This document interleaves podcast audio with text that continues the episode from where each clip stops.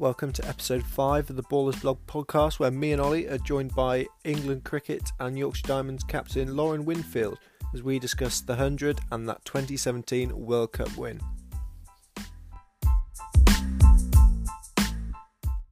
So I'm delighted to say me and Ollie are joined by Lauren Winfield of England Cricket and Yorkshire Diamonds. How are you at the moment in lockdown, Lauren? Yeah, not too bad really. I think I've got it quite lucky compared to some, because I got stuck out here in Australia um, and it hasn't seemed to have been hit quite as hard as what the U K has, so in a lot of sense I'm quite lucky that I've still been able to do a fair bit of my training and get out and about a little bit more. So apart from training, you've been up to much else being productive? Um, I have actually. I've been using the time to do some like personal development stuff, so I've done, um, I'm doing my strength and conditioning level four, um, and I've been doing a, a course on commentary and presenting. Um, so yeah, just kind of like we always say, oh, you know, I'll do that. I'd like to study that when I've got time, or I'll, I'll do that course when I've got time. And it's like, well, this is the absolute perfect opportunity because we've got so much time. Um, yeah. So yeah, it's been good to get my teeth stuck into something different, really, and develop a different kind of area of yourself, an area of your life that you've, you know, you've not previously done before. So it's been good in that sense, and gives you an opportunity. Like I say, the P C A have been pretty good in terms of getting, um, you know, content content out there and encouraging everyone to, you know, keep up the, the personal development stuff, really. You do you spend a lot of time in Australia? I'm aware your partner Courtney Hill is Australian, and you yeah. featured in a couple of Big Bash series. So, is it kind of a second home now? Yeah, pretty much. Um, we were obviously out here for the World Cup, and then we actually got married out here after the World Cup. So, um, we've just been out here ever since, really. A lot of the girls went back a week or so after the wedding. Um, a few of my family is still out here, and a few went home last week. So. We're kind of, we've, a lot of us have been residing um, on the other side of the world at the minute. So, but yeah, like um, I've, I spend at least a couple of months here every winter. So it, it does feel a little bit like home away from home, really. I'm sure the weather's probably a lot better than it is in Yorkshire at the moment. Yeah, it, it, to be fair, it's like all the Aussies are saying, oh, it's getting a bit cool of a morning. And, a, you know, you, you put your longs on in the house at night, and I'm thinking, this is like the hottest day of the year in England. It's like, you guys need a reality check. But apparently it's been, it's been all right over there. My mum and dad were saying that it's, the weather's actually not been too bad, has it? It's yeah, been we, mixed. Yeah, we've got away with it. We've got, had a few good sunny days. Yeah. So, obviously, the recent news came out about the Hundred being postponed till next year. You were set to captain the Northern Superchargers side. What what's has it been a bit of a stressful time at the moment with the, the uncertainty of what's really happening, and what was kind of the initial reaction? Yeah, pretty gutted. I think a lot of players were looking forward to. I like I for one always love playing in the kind of the franchise and domestic competitions, because it, it just gives you an opportunity to play with a lot of a lot of like homegrown Yorkshire players, but then a lot of younger players from different kind of regions, and you know, it's a really important competition for developing women's cricket in England, and obviously, you know, it was an opportunity to be up there and and kind of amongst it with showcased with the men, which is which is disappointing that that's not going to go ahead, but you know, in the grand scheme of things, it it makes a lot of obvious sense. And I don't know what the situation is in terms of like rolling over contracts and stuff like that. The The thing, like, I would be really keen to, obviously we've managed to, you know, for example, we managed to sign Alyssa Healy. I would love it if she, you know, rolled on to the next year and was still available. And you'd still, I guess the only thing is, you you know, you're worried if you can pin down as, as strong a squad a year on. Um, but hopefully, you know, those players are still committed to the club, and that was the teams that they wanted to play for initially. So providing that, you know, they don't retire, they'll um, they'll hopefully still be keen.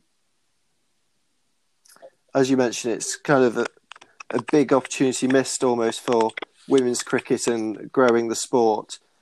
Um, given that it was going to be broadcast, some games on the B B C, does it f- feel like kind of a, a blow for the sport and just kind of the momentum it was gathering from the World Cup? Yeah, definitely. I think you've seen it grow year upon year. Obviously, the Super League did a great job of, um, you know, getting set on, on women's cricket, and that was a really good uh, brand and, com- you know, competition. I think the other thing as well you've got to remember is we're very lucky that we're centrally contracted players. So although we've given a voluntary pay cut for this period of um, of COVID, you know, we're still financially secure um, and still have the opportunity to train every day.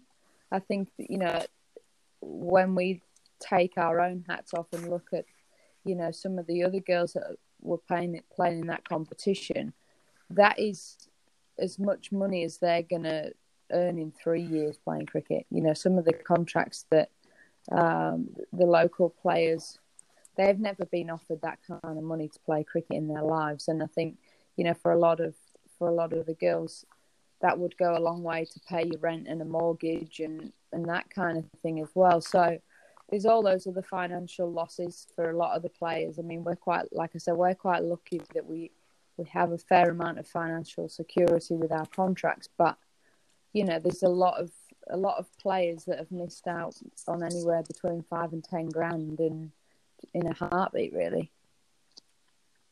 You mentioned oh. the uh, the growth of women's cricket there, but in terms of women's sport more widely, cricket seems to have led the way in terms of growth. Why why do you think that is? I don't know, really. I think people always ask that, like, that question in terms of, like, growing the game. How do you grow the game? And I think, like, a lot of it, I think, was down to that twenty seventeen win at home, that World Cup. I think, essentially, people wanted to see teams doing well. Um, and they want to see, you know, England having success um, or their local teams having success. And that's what attracts players to come back. So I think the way in which women's cricket's played now has moved on in terms of, you know, it's a lot more appealing. It's, a, you know, there's, you know, bigger hits, bowlers are bowling quicker, fielders are more athletic, et cetera. So as a brand and as um, a product, it's much better. It's much improved. And I think, you know, that it's just about opportunity. Everyone just wants an opportunity to play and to play a good standard of cricket that is well supported. And I think for years and continued is county cricket's kind of, it's, the standard is really dying out and the support from the clubs is really dying out. So, you know, the the fantastic thing about the Super League was that it was so well supported. There was monetary, you know, value for players, which wasn't a lot, but it was more than nothing. Every team had a physio, a strength and conditioning coach, a head coach, an assistant coach, and it had a real professional feel to it. Um, and that was a huge step up from the support that you get at county level. Um, so I think, you know, it's it's about better support systems from the clubs, um, making those female players feel part of the club, not just tag-ons. They have the right to to represent the, you know, their county and their club as, as much as any male does, and the support should back that up. Um, but a lot of the time, you know, girls just, or anybody, you just want the opportunity to be able to play to the best level that you can. And and now that that, that bridging gap between obviously county and England has enabled a lot of girls to, to do that. The reaction kind of to the postponement of the tournament was almost, well, looking through Twitter, there, there was kind of, it was more all about the men's game and how it was almost a blessing in disguise that it had been cancelled due to the criticism it had come under. Do you think critics were too quick to react to that and not to really consider the growth it would have given the women's game, as well as kind of, as you mentioned earlier, the financial element for players? Yeah, hugely. I think, you know, people forget, and I understand that it was, you know, it's a it's a different format of the game, and a lot of the traditionalists are are, are against it and can't see how it was necessary and all those things. But, you know, if you look at the bigger picture in terms of because it was a new format, the amount of money that was then pumped into it through T V rights, you know, through different um, clubs and sponsorships, et cetera, that that that, that um, revenue that that caused would not have been possible to create that with the T twenty Blast. So the fact that they created a new format just meant that there was so much more money to put into the game. So, you know, that's huge for someone like Sophia Dunkley, who's obviously had a taste of international cricket but hasn't then played a lot since. She needs a competition like that to be able to show the world and to show, you know, England how good she, she can be. She also has now finished university and has no job because she's relying on hopefully getting a contract to then being a semi-professional cricketer. So now you've got players in no man's land who essentially are unemployed. Um, and I think that's the bit that's been disappointing, is a lot of people have forgotten that, you know, for a lot of the blokes, they've got contracts with their counties, they're still professional sports people. For a lot of the girls, they're now not. And they're in a real, you know, kind of ghost town as to what do you do? Do you sit tight for another year and, I don't know, get a, a job to tide you over, or do you park your cricket dreams or whatever? So I think the, the brutal reality of a lot of, you know, the women below um, centrally contracted England players have literally just gone from being a semi-professional cricketer employed to unemployed with no real um, income at all from sport. And that's the harsh reality of to me, it almost, the women's game, unfortunately. Yeah. To me, the kind of concept and the critics almost seem similar to when the Women's Ashes series was changed format from Test to Test, T twenty in one day. Yeah. Does that kind of feel that way? Yeah, I think so. I think, you know, it's just like that nobody likes change. Um... And everyone, you know, in different walks of life, or, you know, whether it's in your gym program or your pre-game routine or whatever it is, it's human instinct to almost not like change. We like to be comfortable and we like to be familiar, especially, I feel like, as British people. Um, I don't know if that's a bit of a bold statement, but um, we certainly seem to be a bit more stubborn and set in our ways. Um, so, you know, when something comes along that's a little bit different, the natural tendency is to go, well, that won't work. I don't like that. What, we don't need change. It's fine as it is. Um, and until you see the product and what it can offer, then that's always going to be the opinion. Um, but at the end of the day, you know, the, the purpose of the hundred is to get world-class players back playing in England and make it an attractive product, where you have the absolute best players in the world and the best players in the country, um, you know, going head to head. And unfortunately, we didn't have that, you know, without the hundred. Like these kind of, the start of the hundred would have been a watershed moment for, and watershed year for women's cricket, much like the twenty seventeen World Cup when there was one hundred eighty million watching on T V on the final and there was a sellout crowd. Does that show why it is so important to make sure the hundred goes ahead next year? Hopefully it will, after everything's hopefully gone away. Um, but that surge in participation, how it, how important is it to get those young female cricketers into the game? It is. It's so important that it's accessible to them, whether it be to buy tickets and come watch the games or to turn the T V on and and watch, you know, watch games on T V and aspire to want to be the next generation of cricketers. They, it's like anything, you have to see it to believe it. So it's so important that young males and females grow up watching women's football, women's cricket, you know, netball, hockey, whatever it is on T V, so they can grow up with the aspiration and say, you know, that can be me. I could I could be on T V representing my country, and kind of plant that seed. If they can't see it and it's not accessible, it's going to be really hard for them to want to become it. um, or even to just be a, become a fan of it. So I think it's so important. I think the T V coverage thing is massive. It's monumental in terms of getting that exposure, and you know, it's it's it's be- it's much better as a player to have those people in the grounds with bums on seats and creating the atmosphere. Um, but the you know the money of the, the T V rights um, brings in is is crucially important, but also the you know the exposure. Most people now have sports channels at home, um, and if they're not if they're not able, or then you know they don't want to go and watch at a ground, then they can watch on T V.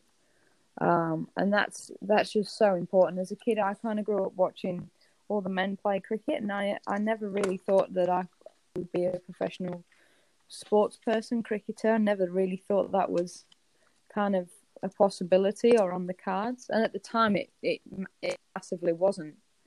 Um, but as soon as you're kind of surrounded by it, and you see, you know, you might meet some of the England players, or you've watched, you know, watched a few games, then you can certainly.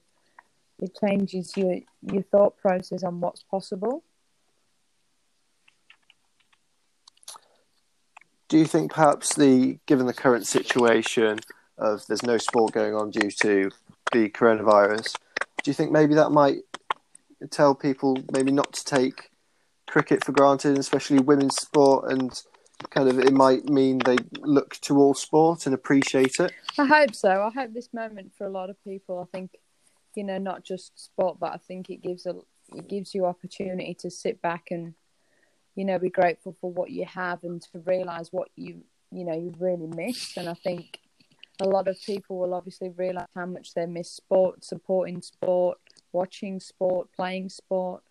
Um, and hopefully, you know, when it returns, the spike in, in support and, and people, you know, out in the parks playing, or you know, going to training at their local clubs, or coming to watch, you know, domestic games, international games, or whatever. Hopefully people kind of really buy into it and realise how much that it's it's truly been missing over these last few months.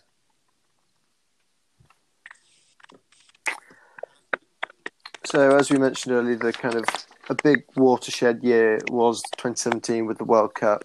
What was that whole tournament like in regards to growing the sport, and what, what was that day like of the oh, final? It was such a surreal tournament, to be honest. It kind of felt like it was meant to be. It, we went on a real journey from obviously losing that, that first game to India.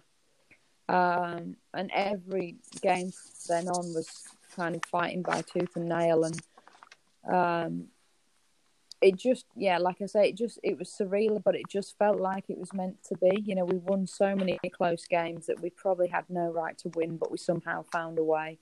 Um, and then, you know, waking up and heading to Lord's on that morning of the final, and seeing, you know, just how many people came to su- to support the game, really. There was so many, there was a lot of Indian fans there, and there was a lot of noise.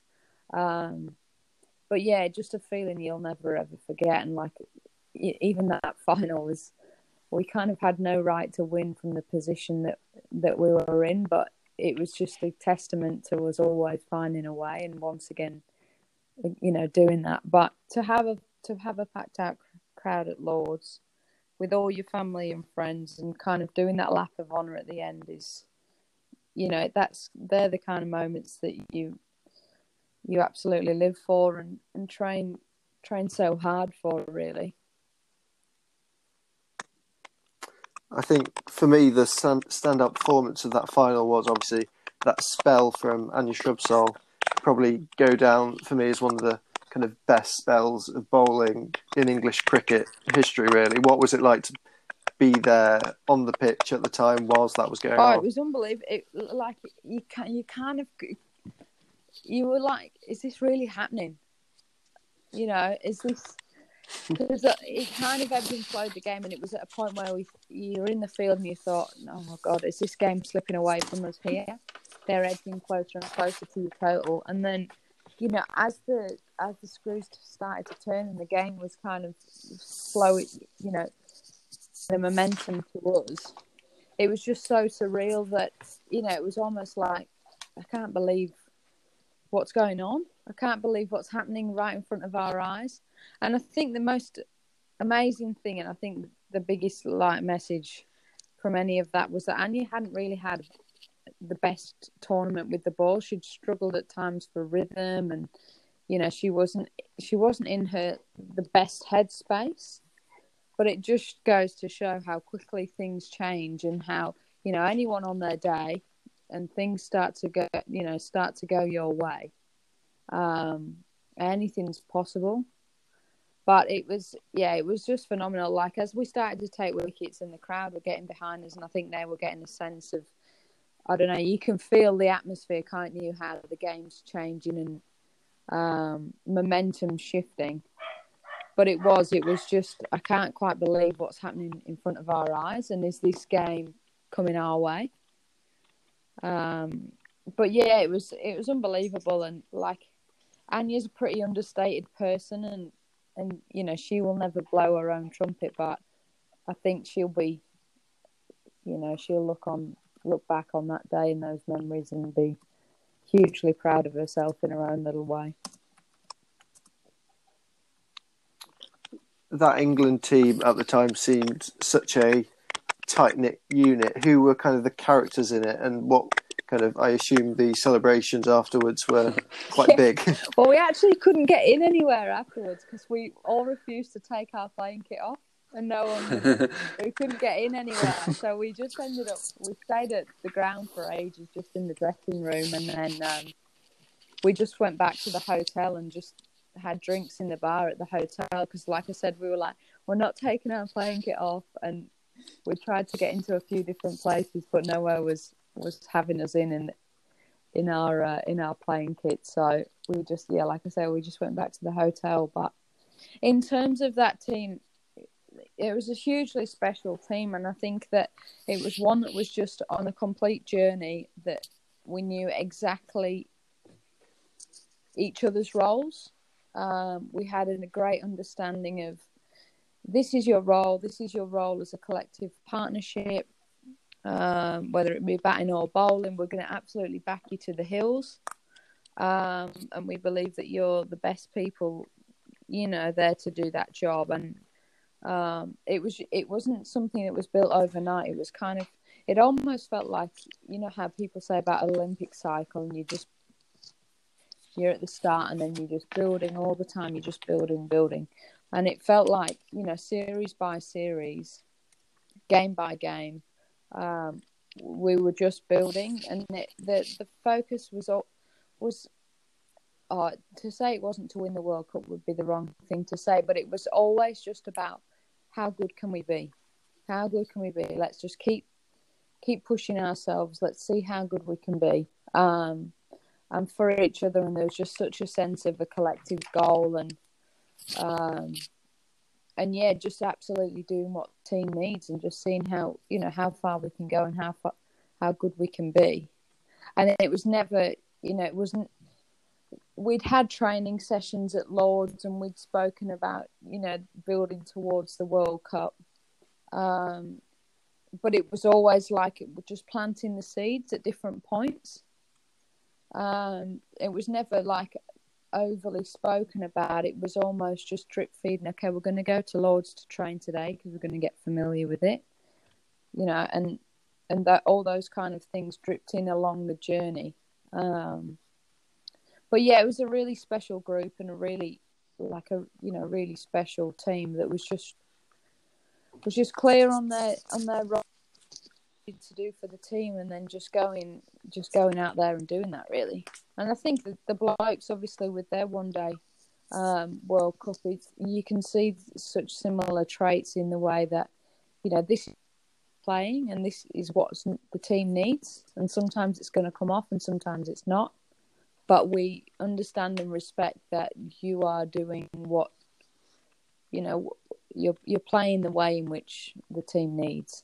Um, And sometimes, you know, that might be going up a gear, and sometimes that might be going down a gear. But there was just real clarity and real settled, um, you know, team and an environment that led us to obviously be able to do what we did. with a team that's kind of had that success and is so competitive within international cricket, how frustrating was it with the World Cup this year and the way that ended with the not be, not a ball being bowled in the semi-final and the ruling, meaning India went through? Do you think there needs to be a rule change with that from the I C C? Because it seemed, from a fan point of view, poor organisation not to even have a reserve day. Yeah, I think so. I think we almost got warning signs in the T twenty World Cup that was in October in the Caribbean as well, because there were so many games that were lost to poor weather.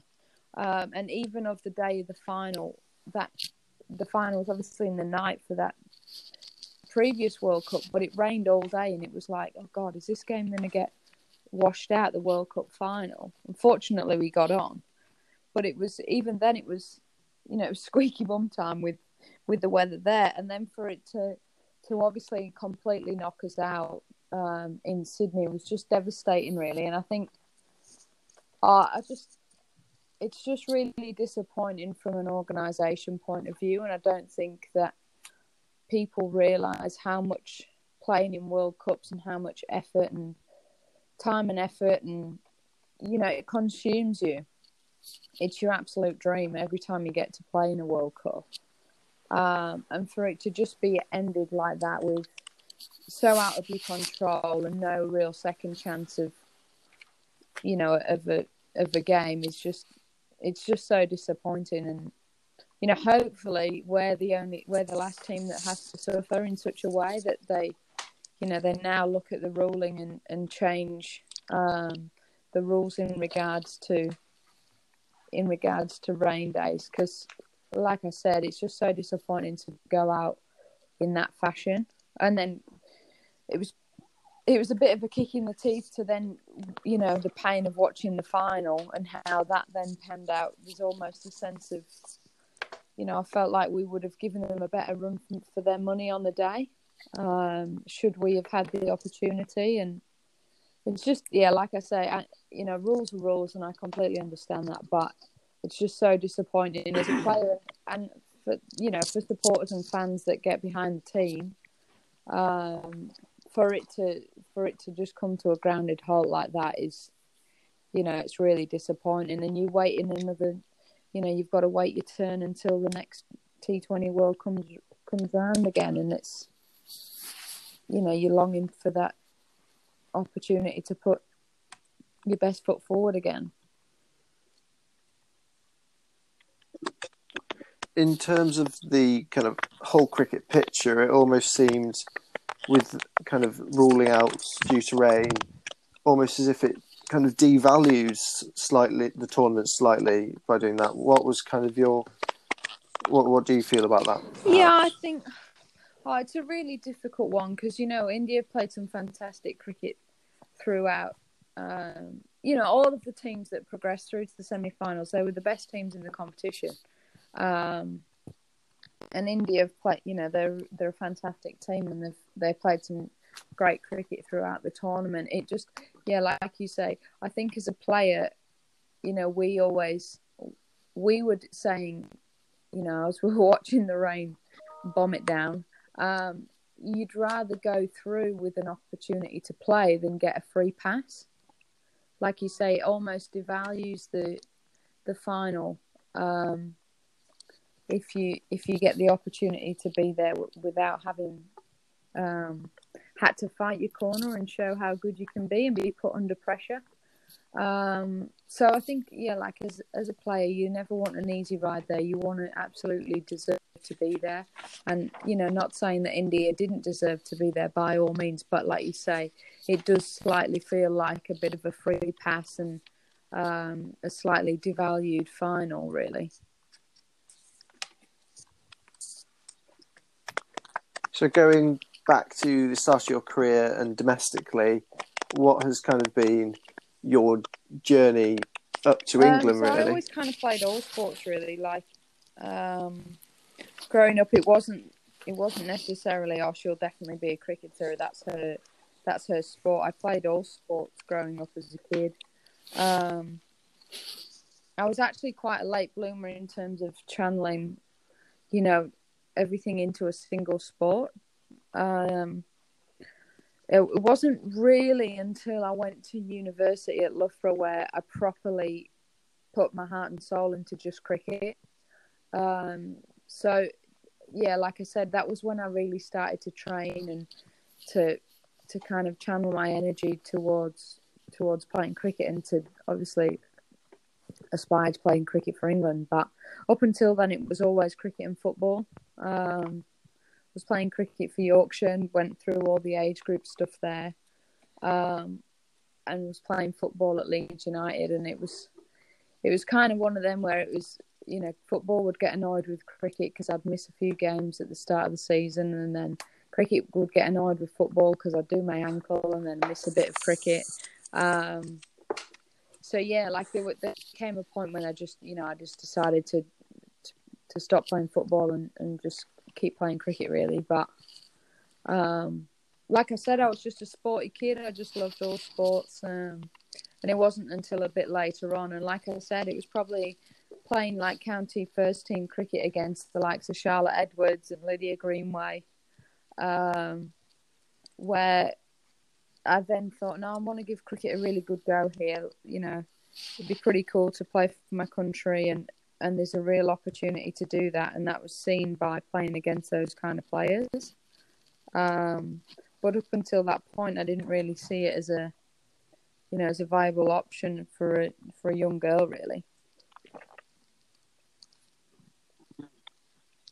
You mentioned those figures such as Charlotte Edwards, who are inspirational in getting more participation into the sport, but who kind of other figures that you feel are important, and maybe on an individual sense, who are the figures that helped you on your journey? Yeah, I mean, to be honest, like my role models growing up were always like the male cricketers, because that's the only kind of um, cricket that I watched, you know, like watching Ash's series on T V and stuff in the summer. That was kind of the only, like I say, the only cricket I watched. So it was like Freddie Flintoff and Alex Stewart and those, you know, like watching Kevin Peterson, um, those kind of players grow up. And then in terms of, I was just really lucky. Like my um, my cricket club when I was a kid is still my cricket club that I go down to now and help with the little all-stars and go and watch the, the lads if they're playing on a Saturday. Um, but I had just a really good coach at Stamford Bridge in, in Graham Tipping, who he's now actually involved in the Yorkshire um, pathway stuff with the boys. But he was a really, really passionate coach, knew his stuff, was really keen um, to work with me and kind of give me one-to-ones and stuff like that. Um, and then my probably my next... The, the biggest impact on my career was when I went to Loughborough University, um, and Graeme Dilley was the coach there at the time. So the, the female coach was um, Sally-Ann Briggs, but the, the male head coach of the M C C U was Graeme Dilley. And uh, Sally-Ann had said to me, you know, I think you should come to uni, you can do your cricket um, almost like semi-professional really, not obviously not getting paid, but in terms of the programme that they offered. Uh, and do your uni, get your degree, and then see what you want to do. Um, so at the time, I was a bit lost. I didn't really know what I wanted to do with myself, and or what I wanted to do for a job or a career. So I thought, oh, you know what, I'll give it, give it a go. That seems like a good balance of being able to, you know, do my sport and commit to that, but also, if all else fails, I've I've got myself a degree. Um, but Dills was the first person that kind of said to me, you know, we. He really took me under his wing. He was almost like a father figure to me at uni. And, he'd, you know, he'd said to me, you know, mate, I think you can be a really good cricketer if you if you get your head down and work hard and, you know, and if you really want it. Um, and I think it's one of them where it's like you kind of don't believe in yourself until somebody else believes in you. And he was the first person who really, you know, he, like he said to me, you've got... You're an unbelievable talent, but nothing's given. You've got to work for it, and stop going out to out on the drink at uni and get you get yourselves in the net and, and and in the gym and stuff. Um, and from that moment, I was all in. To be honest, um, it was just like, right, okay, I'm going to give this a red hot go. Um, you know, I was always asking for extra next sessions, hitting more balls, last person to leave the gym. Um, I just kind of flicked a switch, really. It was, you know, for him to say something like that to me, obviously being an, an ex-professional cricketer and a legend of the game, um, I was just like, well, I'd be bloody stupid if I didn't give it a go then, didn't I? Um, and that was that pretty much, like I say, flicked the switch, and then I was I was all in, and I was, you know, just did everything I could to to try and give myself the best chance and be as good as I could be. And like I say, that Loughborough Uni was probably the catalyst of a lot of my development, just in terms of hit more balls, to be at the, you know, at the National Performance Centre in Loughborough, um, and just to have like almost like a professional setup at, on the M C C U. Um, so that was probably, like I say, my club coach was fantastic in terms of um, giving me his time when I was, you know, when I was still a young pup. Um, but also he was more than just a, like a club standard coach. He he really knew his stuff. Um, and secondly, obviously, you know, Graeme Dilley at at Loughborough Uni.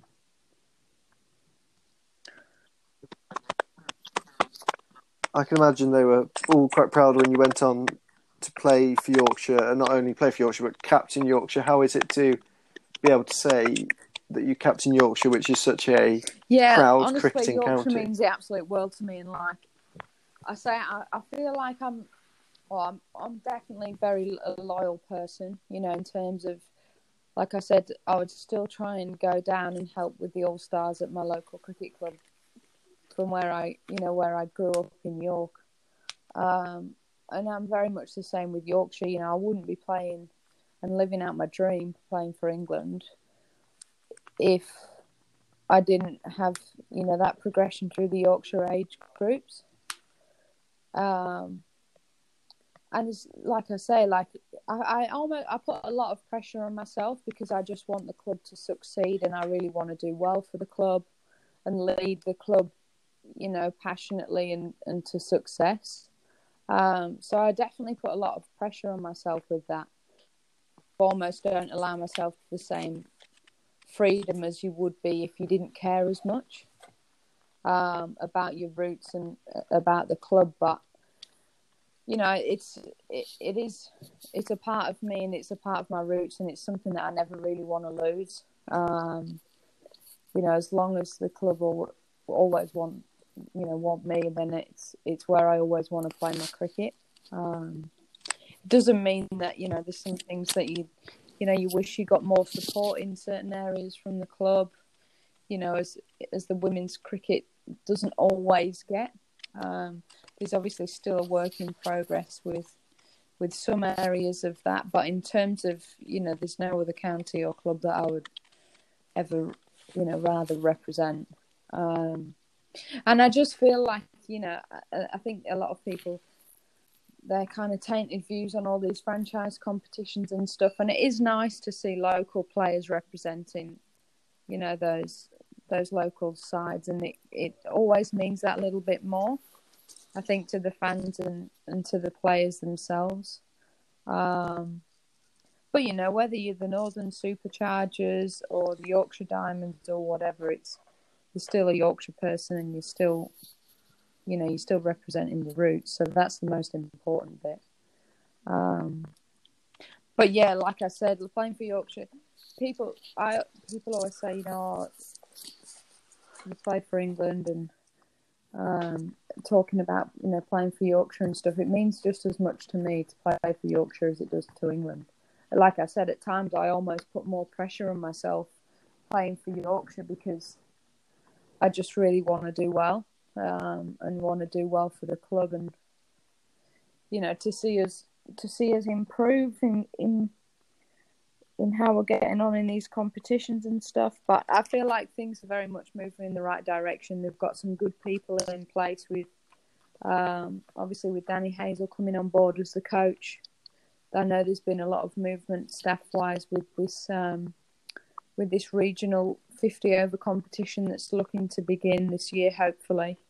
Um, So I think they're making really positive strides as a club, um, and certainly in terms of how they're, you know, how they're treating the women and how they're supporting the women's side of the club is is come on leaps and bounds, really. Do you think that passion that people in Yorkshire have for the county is something that you don't quite get many places yeah, else, especially in cricket? Just, I don't know. We're just bloody stubborn, aren't we? Northern. Um, I, yeah. I like. I was trying to explain.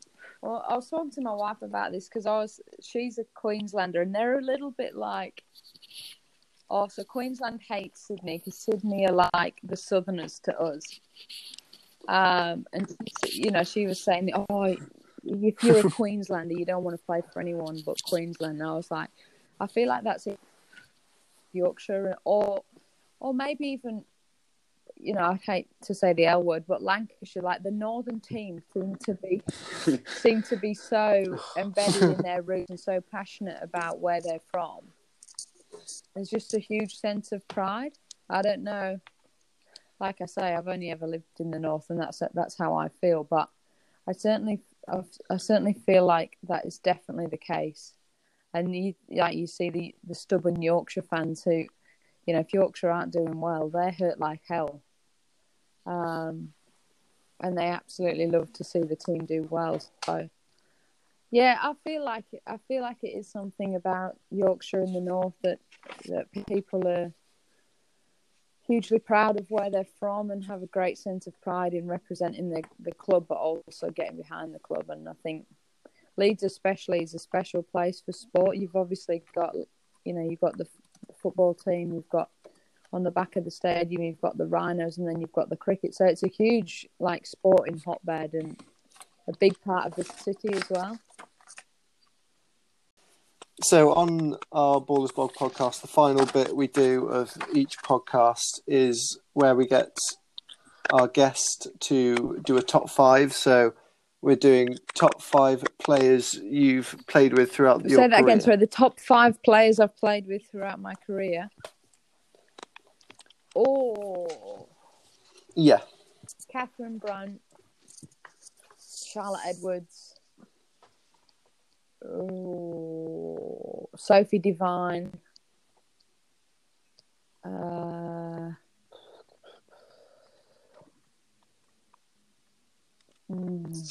who else? Sophie Eccleston, and I'll, I hate to say it because she's an Aussie, but Alyssa Healy.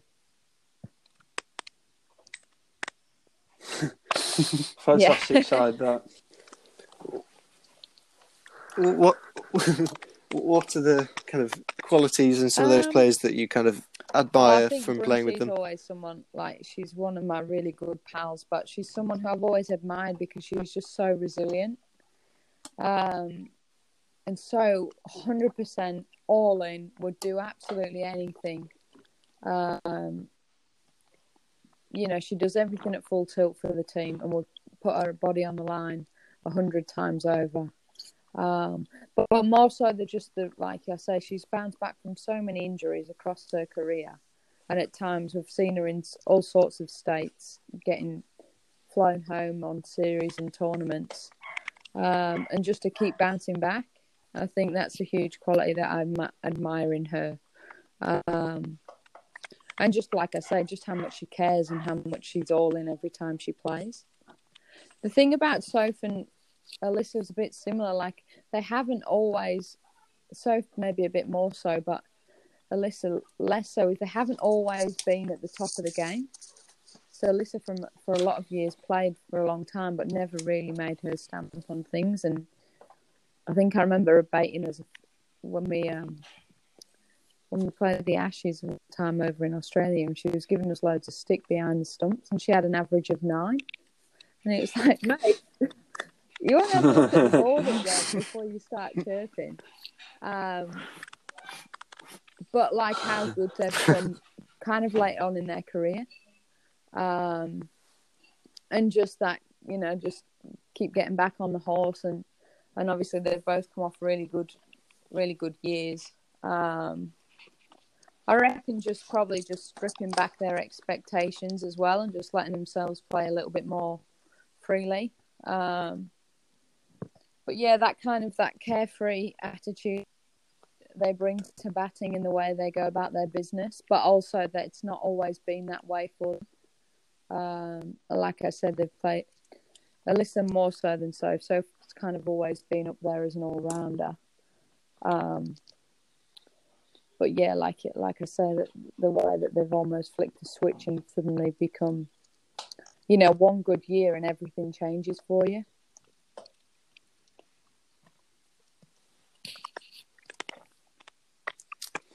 I think that's a great point to kind of conclude this podcast. I'm aware we're probably running on quite a bit. Thank you, yeah, thank very, you much very much for joining us, Lauren. It's been very interesting. No worries, no problem. To ev- everything in your story.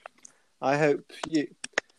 We we all yeah. hope to see you out on a cricket field as soon as possible, once again, and hopefully, you know, everyone's Brilliant. well Thanks, out boys. there in great Australia. And hope you stay safe. See you. Bye. Take Thank care, you. Bye-bye. Nice to talk to you. Thank you very much to Lauren for joining us and sharing her thoughts on the hundred and her story of the Cricket World Cup in twenty seventeen. I apologise if there's been any technical issues with this episode, as recording from England to Australia is a difficult one, but I think we managed to get away with it. Thank you very much for listening. Get in touch with us at Ballers Blog one on Twitter, at Ballers Blog Sports on Instagram. Tell us what you want us to produce and who you want us to have on, and we'll try our best to see what happens. Thank you very much for listening once again. Stay safe. See you next week.